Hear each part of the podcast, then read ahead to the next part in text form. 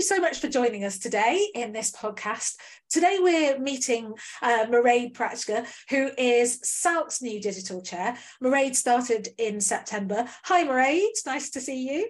Hi, Hannah. Pleasure to be here.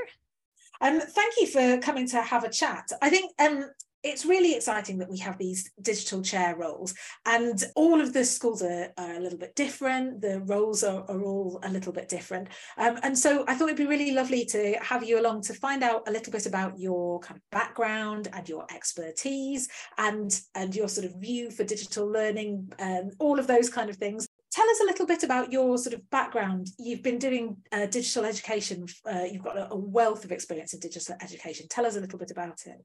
Okay, so I'll try not to go too far back, but yeah, essentially, I have been working, I would say, at the intersection of digital education, e learning, and also in the humanities and social sciences for 20, 22 years now. Um, I started actually before I even did my PhD. I accidentally fell into online learning when I was asked to design an online course for the university I graduated for, from uh, in Canada. And that's actually how I first began. I, I got some mentoring and tutoring on how to do it. And the reason I was asked was because I was the only as they say sme in online learning. I was the only subject matter expertise in the area in the in the country. So i was the learning designer and i was the professor at the same time. So i ended up uh, creating two courses for a, a, distance version of european studies program. And then i taught one of them several times in succession. So that was really my my introduction to as it was called then distance learning um, and online learning. And from there, I went, I suppose, a more traditional route. I, I went on to do a PhD in history, but I've never been very good at staying in one discipline or another. So I went on to do a PhD in history, but focusing on film. So film was my resource, which is then really my link to media. And from there, I, I got more and more into, um, you know, online materials, etc. over the years. But while I was an academic, teaching in film and history, I was also working in or in e-learning and in ed tech as an industry. So, for example, I worked at Smart Technologies for several years in, in Canada, which is the creator of the, the, the famous smartboard in many classrooms.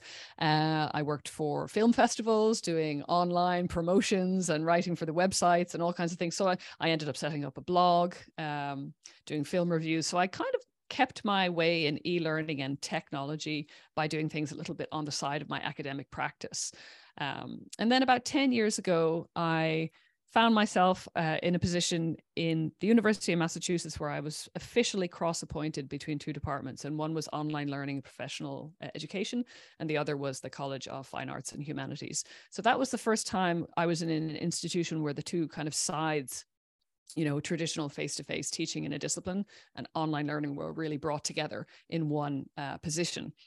Uh, when I look back now, it's qu- it's quite funny because even then I think there was a temptation for for for me to be seen as the IT help, which is a something that e-learning can sometimes suffer from. Uh, but really, my role was to you know teach in both, design in both, um, but also be the bridge between the two. And I think that's probably the best way to characterize my career is that I've always been in e-learning and ed tech, but also a traditional academic in that I've, you know, got done the PhD, published the book, taught in my discipline, done the research in the conference circuit and all that. But about um, seven, eight years ago now, I suppose, I made the decision to switch completely to digital education. I finished uh, the research kind of stint of my life, published a book, finished that that role, uh, and came to the UK in 2016 to join uh, Imperial College London's EdTech Lab. And I suppose that was probably the start of the chapter that's brought me to the University of Manchester, in that that was fully digital learning, program design, hands on. Uh, um, and so for I, I, worked for several years in the UK uh, in ed, ed tech, working with faculty, hands-on helping them you know with learning how to create digital learning how it works how you take what you do in a classroom and put it in a blended or flexible or online environment whatever you, like to call it. Um, and it really really helped me see i suppose having come from the other side what a lot of faculty members or academic staff members as we say in the uk um, are faced with in terms of challenges. And i suppose probably what's unique to my background is that I've been on both sides of that fence and I really understand what it's like to be an academic staff member who's struggling with this and you know for whom it's quite new and probably quite daunting. Uh, and then also the tech side which i've also worked on and really understand uh, you know I, I, I know the gap. So i suppose that's uh, that's a very long winded way of explaining where I've gotten to where I am now as uh, chair in digital. Oh no, I mean, you know, it shows that your sort of your your, your expertise is is is amazing, and it, you know, it, it's so brilliant to hear about sort of all of that kind of a journey. I suppose my question for you is given all of that expertise and the kind of way you've the long-term trends that you've seen, obviously the pandemic has mm-hmm. vastly sort of accelerated and changed our relationship with online learning and, and, digital education. What do you see, sort of very broadly, the sort of higher education sector? What are the, what are the kind of trends that you can see in the sort of future directions based in in all of your experience? Oh, yeah, it's a great question. And it's a really tough one because, you know, we're at a really interesting point right now. I think for those of us who've been working in digital education for as long as I have, a lot of what we're talking about as being new right now is not actually all that new. it's just that the COVID pandemic caught a lot of people up to where other people had been working for quite some time. It also, as I say, did a bit of a disservice, quite frankly, to those of us who've been working in digital education uh, for a while, because I think in, in mainstream media, perhaps, and for unfortunately for uh, some people who had the experience of having to do kind of emergency remote online learning, that's not really what digital education is in the sense that, that that I've known it and I've been working with it for the last you know two decades. So just to say, first of all, I suppose yes, the COVID pandemic has sped up um, in a certain way. It has it has forced people to digitally upskill, perhaps people who might not have been so keen or willing otherwise. So in that sense, it, it's actually quite positive. It's put us on more of an equal footing the bad side is the bad PR. But we can get past, past that now. I think that now people understand that the key now is to, you know, not throw out the baby with the bathwater, take what we've learned, consolidate and move forward.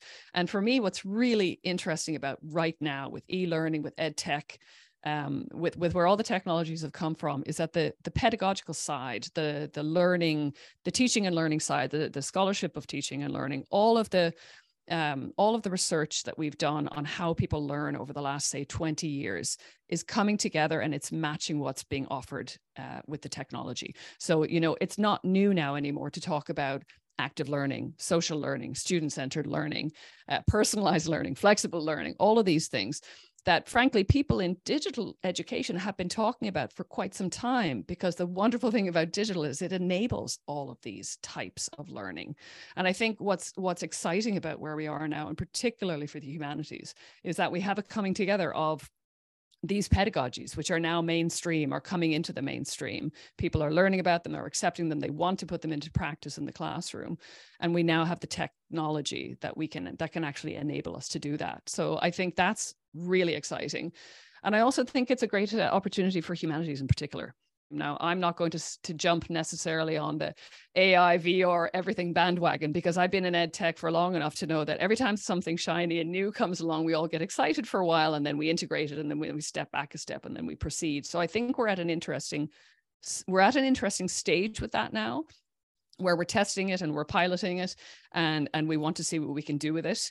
But just like every other innovation that has come through from, from the history of time you know i think it'll take time for us to integrate it and figure out how to use it to serve our learning purposes because that's the absolute number one priority of any tool or technology. It has to be something that is going to serve us uh, and our pedagogy. And we in SALC in particular our approach is pedagogy first. So it's the discipline. How are we going to serve the discipline? How are we going to help students learn the things that we need them to learn. Um, and that that's really what's most important. And my job, I suppose, as I said, this is where my two sides come together. I understand the need to foster that that that learning, the learning agility, but also the, you know the competencies, the skills, all of those things we want to foster in our students. I understand the need to be true to the discipline and learn all the content that they need to learn, and I also understand where the tools can come in and help us to do that, but not maybe overshadow it. So it's kind of finding that balance between the three areas is really is really key. So back to your question, Hannah. Sorry, I didn't really answer it.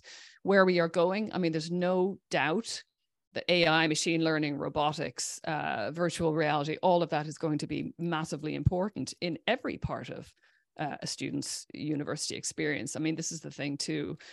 I suppose my main my the, the thing that I say to people about education is that digital education is that it's not actually just about the tools and the technologies. We now live in a digitally transformed world. Everything in education is digital right now AI is not influencing just what we do in the classroom, uh, how we are assessed, how we track and trace assessment, and things like that. But it's also things like student recruitment, student enrollment, student socializing, um, promotion, everything really. So I think from my own perspective, I, I look at digital in a very, very broad, with a very broad lens. And I think of it really in terms of this is my corporate influence coming back to me, um, really almost in terms of customer journey, you know, student journey from recruitment to graduation to employment. And I think about how can digital education prepare them, not just in their discipline, not just in the digital school, you know, tools they need to be able to use, but how do they learn to learn? How do they learn to live in this digital world? How do they learn to prosper you know and, and succeed 20 years from now working in jobs we don't even know exist yet? Um, so I, I, see it you know really long term. I know those things are going to be very important so i would like to bring them into the classroom in a way that's going to be useful for them uh, but still in the context of the pedagogy and the degree. So it's it's it's going to be very interesting. It's going to be a great challenge but i think it's really exciting time to see all of those things coming together. Oh, that's so brilliant, Ray.